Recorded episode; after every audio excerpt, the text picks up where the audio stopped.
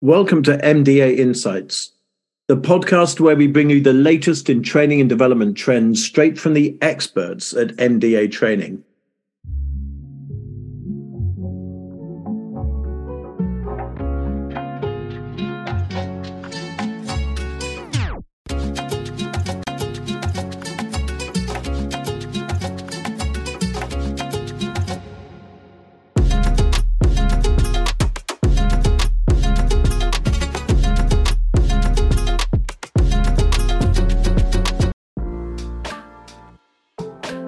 Podcast of MDA Insights will bring a fresh perspective on the topical L&D issues of the day.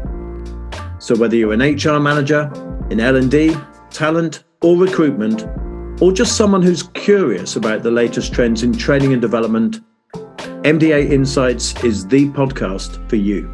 I'm your host for today, Oz Hussein, and today we're going to be talking about career development in the digital age how technology is changing the way early careers professionals develop their careers and the new tools and resources available for career development. I'm delighted to be co hosting today's show with my dear colleague Paul Hewett. Paul, how are you today, sir? Ozzy, I am doing very well, and thank you so much for calling me dear, because uh, that's not the language we talk to each other. Oz, our special guest joining us today is Aswini Bajaj. CEO of Leverage Growth, guest lecturer, finance trainer, corporate coach, and a series of letters after his name that really most people would die for. Uh, more to the point, Aswini, I think, uh, looking at it, you were the best finance trainer in India just a couple of years ago. So, no doubt we'll talk about that kind of coming up in a second. But for now, great to meet you. Very warm welcome from Oz and myself.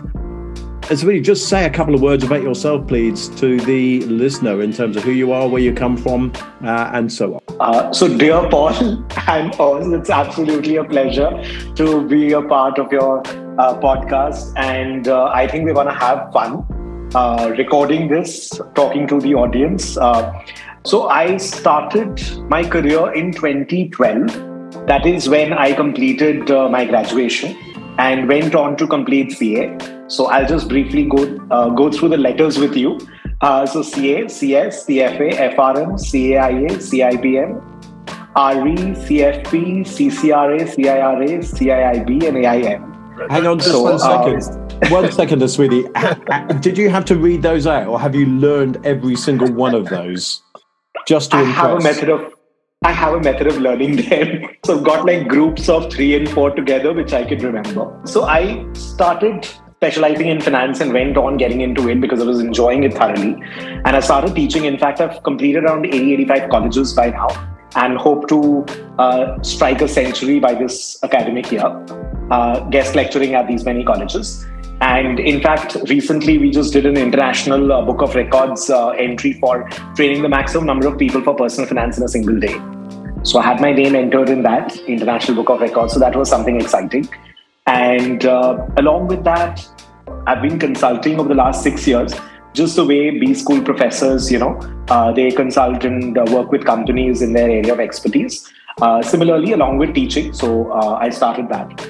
Uh, I always say that I'm a teacher first and everything else next, and that's that's that's all about me. Ashwini, do you find time to to sleep?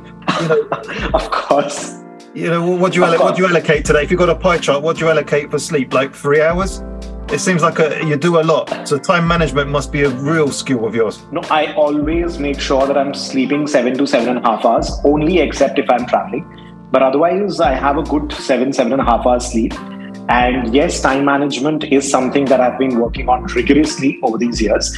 And the team, my entire team, has been extremely helpful in terms of you know, uh, for me to be able to do as many things as possible. Yeah, absolutely.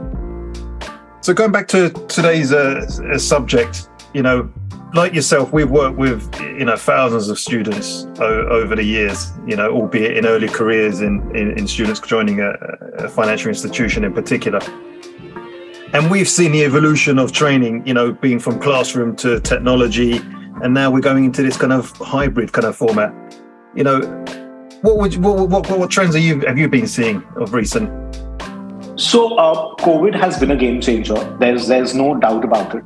So, for example, when companies like Uber and Ola had to spend millions of dollars in terms of making the consumer change their behavior permanently. So, we used to have, you know, what they call those yellow cabs in in India, uh, pre Ola Uber days, and today they've changed the industry and they had to spend millions of dollars for it. But COVID has been a kind of a trigger point, I would say, or a turning point uh, in terms of changing consumer behavior, particularly when we're looking at the learning and development space. Uh, so people have been forced to do it. I, I just want to pick up on one thing because when you first introduced yourself, you said, I'm a teacher first. Yeah. And yes. that teacher relationship that there is within a classroom, the yes. trainer uh, and the yes. attendee or the delegate, it's very much a, combination of transfer of understanding, but relationship. Uh, and you, you talk about a, a teach first. So moving digitally, moving online, how do we both maintain that relationship between the trainer uh, and the and the participant or the delegate? And and what what's the shift in emphasis for both? The trainer needs to be more than just a you know a, a, you know an individual who can basically see smell and hear everyone but equally the participant the learner has to rethink in terms of how they learn. Uh, it's it's actually a very interesting uh, question to ponder upon. And uh, of course post covid everybody has been trying to you know get the right balance and right mix about it.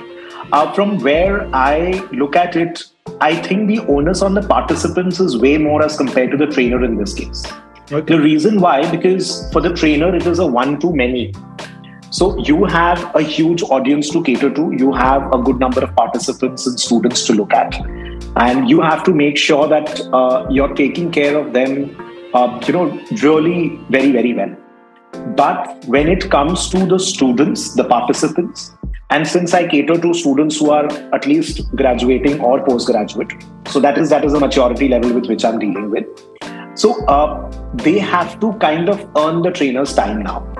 So if somebody for example if i'm asking somebody to read a book during a class if i'm asking them to do some certain xyz things in order to improve them so along with whatever topic is there we of course you know have a discussion. We try to add as much value as possible with our experience the participant needs to get back to us stating he or she has done so and so, has followed so and so, and then automatically a trainer kind of becomes obliged to take care of that said participant. Because, so yes, so I think the onus is much more on the participant. And, and is that is yeah, that explained? Sorry, I was, I, let me yeah. just pick up on that. Is, is yeah. do, tra- do do participants know that? Because quite often a, a, participant will sit online looking at a screen in the same as they watch a television, and with a television it's one-way traffic. But in a training module, there is a two-way dialogue, and the the participant, the delegate, has to appreciate and know that.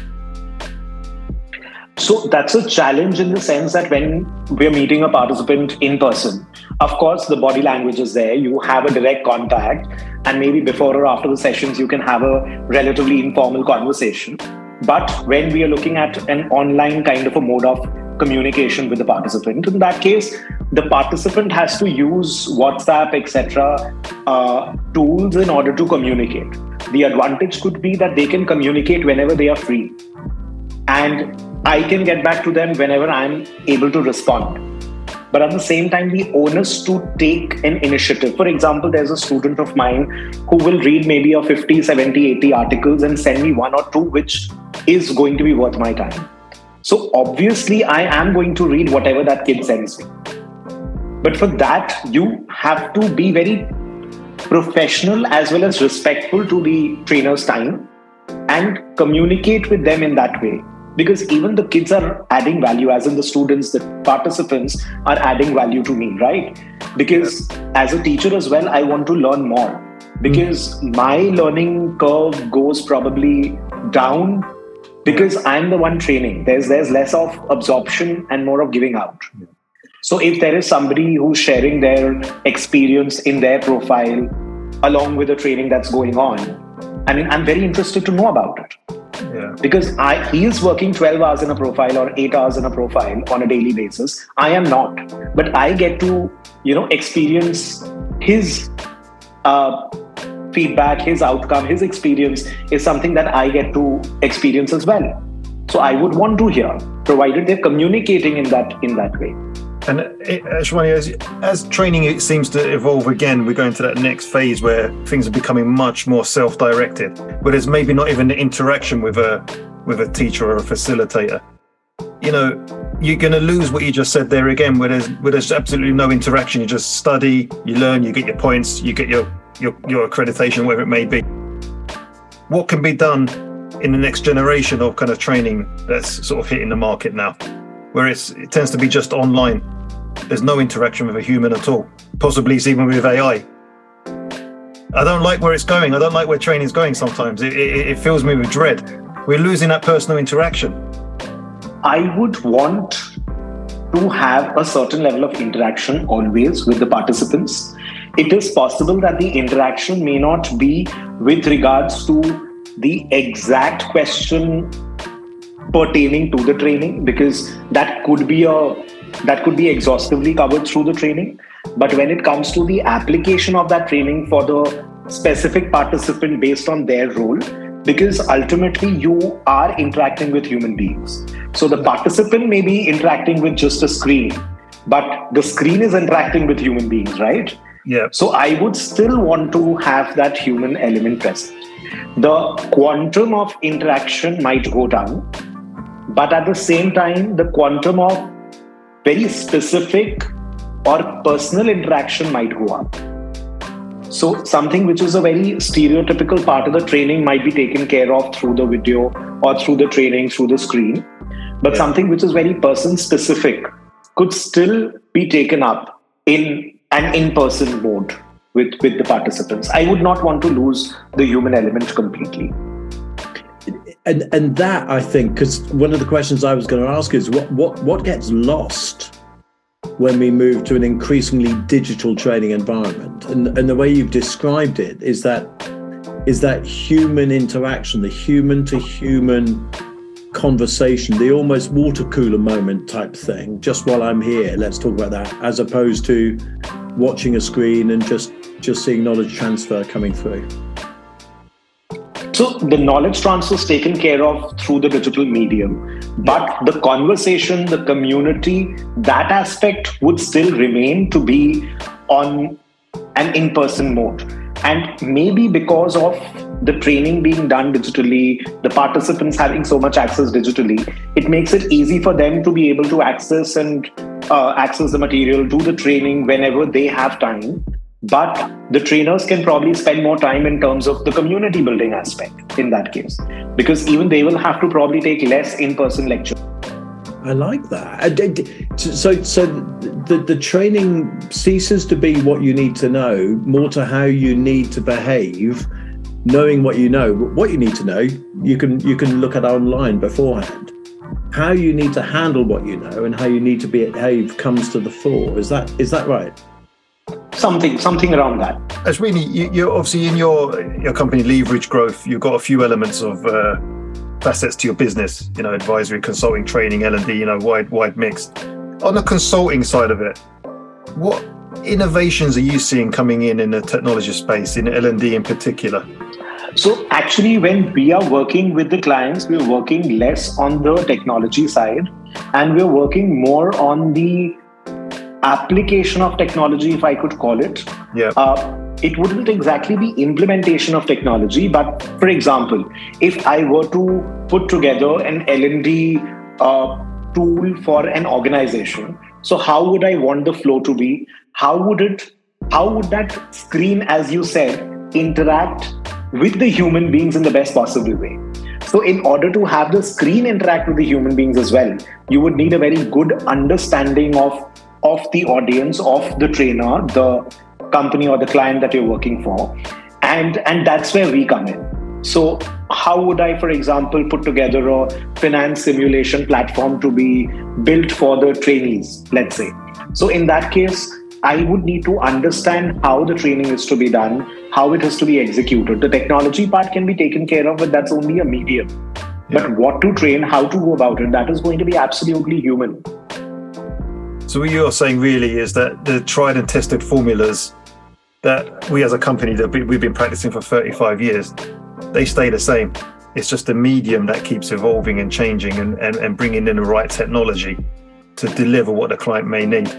You know, we have yes. that process where we work in partnership with a client we understand their, their needs and we put together the right solution. We're not going to push technology for technology's sake. Yes. Yes. So there has been challenges with regards to over digitalization as well.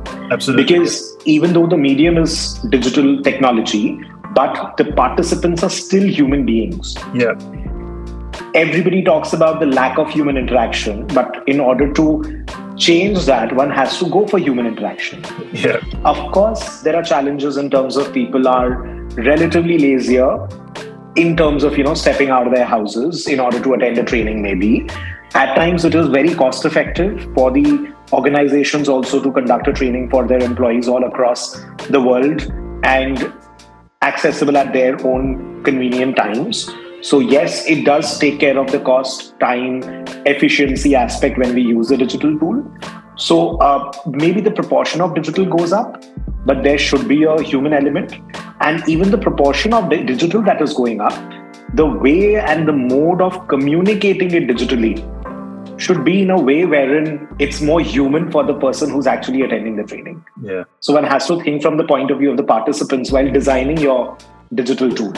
And, and technology advancement for technology's sake. I'm thinking back to yeah. 3D televisions a few years ago that kind of came in, they were a fad and then they kind of disappeared. Mm-hmm. We're dealing yeah. with some clients who are interested in VR headsets within the, the virtual training room. I'm not 100% sure how that technology will necessarily enhance learning, it will be a gimmick but is that kind of where you also see the future? It, it, technology isn't there as an end in itself; it's a means to an end, which is ultimately that human to human interaction. So uh, I, will I'll take an example over here.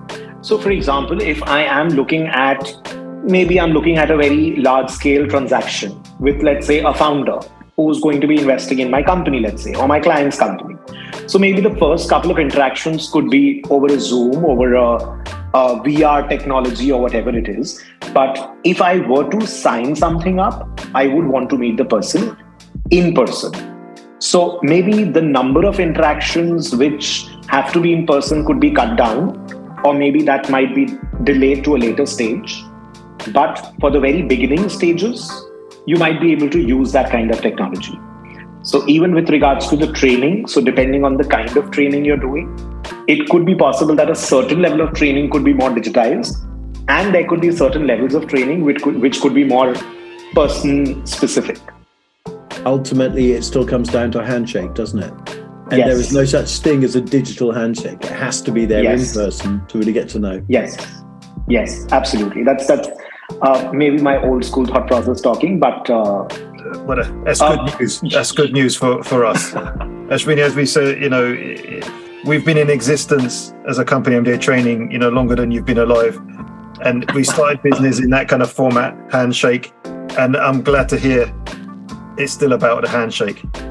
Um, taking something that you said on LinkedIn, it resonated with myself certainly, where you say, you know, invest in yourself, beware of yourself too. I loved it. Tell me a little bit more about that. Uh, so, uh, in yourself is something that we actually ended up trademarking, uh, I think, five or six, four or five years back. And we're building a platform around it. And there is a lot of scope. Uh, so, when I visit uh, these uh, tier two, tier three towns and cities in India, there's so much potential, but there is somewhere a lack of guidance, I would say, or a lack of uh, the right direction, mentoring uh, for the students, for the people. But there's so much potential, and that's that's where the Invest in Yourself platform as an idea came up, which we are working on. But uh, Invest in Yourself is a hashtag I've been using for a good number of years, and uh, I, I, I truly believe in it because my entire career, my entire life has been based on exactly uh, how I have tried my level best to invest in myself to value my time since we started the podcast with uh, a reference to the time management aspect. So, yes, valued time quite, quite, quite uh, extensively, yeah. and uh, and and uh, beware because as I have so when I entered into education, into training space, I thought it was going to be an absolutely very uh, not easy, but a very clean, straightforward job to do. But as we move forward in our career with more interactions, with a better understanding of how things are in the industry, one understands that there's a lot that one needs to be aware of. Yeah. Paul, you can learn a lot from that. I, I think I'm... beware of buying 3D TVs. You know, you must have at least you must have at least uh, you know two 3D. I have, a, I have a couple in my shed, um, and that is fine. they were fads, and and that was fine. Um, uh, Ashwini, the I mean that that message. You know, if you look after yourself first and foremost, actually, so many other things look after themselves are their own right. Understanding of self will give you a better understanding of others and a better understanding of some of the the, the, the, the changes that need to happen. How, as we approach the end of our podcast, how can we link that idea of of a genuine understanding of self with a with a, with a with a at the start of an early career, at the start of an early professional career in banking or finance, um, which means that I'm resilient enough to handle the challenges of today, but also aware and prepared enough to take on full flow the real opportunities well as the challenges of tomorrow. Uh, so, when we are talking about an early career professional, as you mentioned, so uh, you have to understand you cannot forecast something 20 years, 30 years down the line. Mm. What we have to understand is what are we looking at in the next five years or so? based on that what is the best informed decision we can take based on today that is one uh, second i would always look at applying my common sense so whenever i interact with any participant i tell them that you know uh, whatever your job profile is whatever your role or your your job is exactly you should also know all the inputs that you're getting from different roles. So, say for example, if I'm working in a profile X and there are five different people sending me some data, I need to understand those five people, their roles, and understand why and how that data is coming to me. And suppose I'm doing all some some work I'm doing in my profile, some processing, etc. And then how is my output going to be utilized by the next person? So one has to start understanding the processor and not just be a part of the process. Yeah. So once you start having a more macro view of things, you will be able to, even if there is a new process to be implemented, some new process to be digitized or uh, automated, you are the person who's automating it or digitizing it. You're the person who's auditing it, checking it, improving it, making it more efficient. So you have to know the process and not be a part of the process. That's how I would look at it in in the current scenario uh, in terms of you know being industry ready or being re- industry relevant five years, ten years, twenty years down the line. And it comes and, back again. Sorry for saying it comes back again to the human touch, isn't it? A human yes. context of other humans. You are part absolutely. of a bigger whole. Yeah, and being absolutely. curious, being curious to find out more and to network yes. with people, to speak with people. The simple, absolutely. it's the same skill set that we've been preaching for years. No matter what technology is coming in, there's a be a foundation of skills that we just need, regardless. Right, right. And so, thirdly, that that's what I was coming to was that uh, one needs to be in a mental frame that one can learn at any and every age. So, for example, even today, so as to not go a bit dull, I am trying to converse with different sets of people in office in certain uh, regional languages as well. So that instead of three, I'm able to practice a couple of more languages uh, in order to keep my brain sharp. Or at times, I would like to pick up a book on a physics or a geography, which is absolutely different compared to my subject of study, and even history and uh, uh, spirituality and psychology and all. Uh, uh, of course, rotating between these subjects alongside in order to keep my brain in a stage where it is comfortable learning and absorbing something that is new. So one has to keep practicing that as well. Absolutely. And Ashwani, to be honest with you, you've got lots of qualifications. You need to add languages to that mix. to add to your 15 qualifications, you need to add languages that you've got to keep. You got next time we speak, we'll, I hope to see at least another four or five more on there. That that was going to Thank you so much. That was going to be my point as well. I'm sure in a few months' time you will be spending longer reciting another set of letters after your name. And in fact, I'm going to have to try and catch up with you at this point because it's a challenge. We've got to keep on learning. We've got yeah, to keep on absolutely. finding things exciting.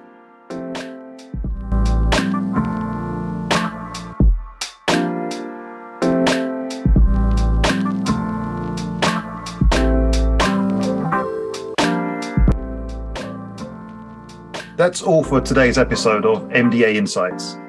At MDA Training, we take a unique approach to training and development. We don't just focus on the theory, we focus on real world application of that theory. We work with our clients to understand their specific needs and design experiential training solutions to meet those needs. But it's not just about the training. We work with our clients to help them achieve measurable results and create real behavior change in the workplace. We hope you found this information valuable from our podcast today. If you did, please subscribe to our podcast and leave us a review. We'll be back next week with more insights and expert advice. Thanks for listening.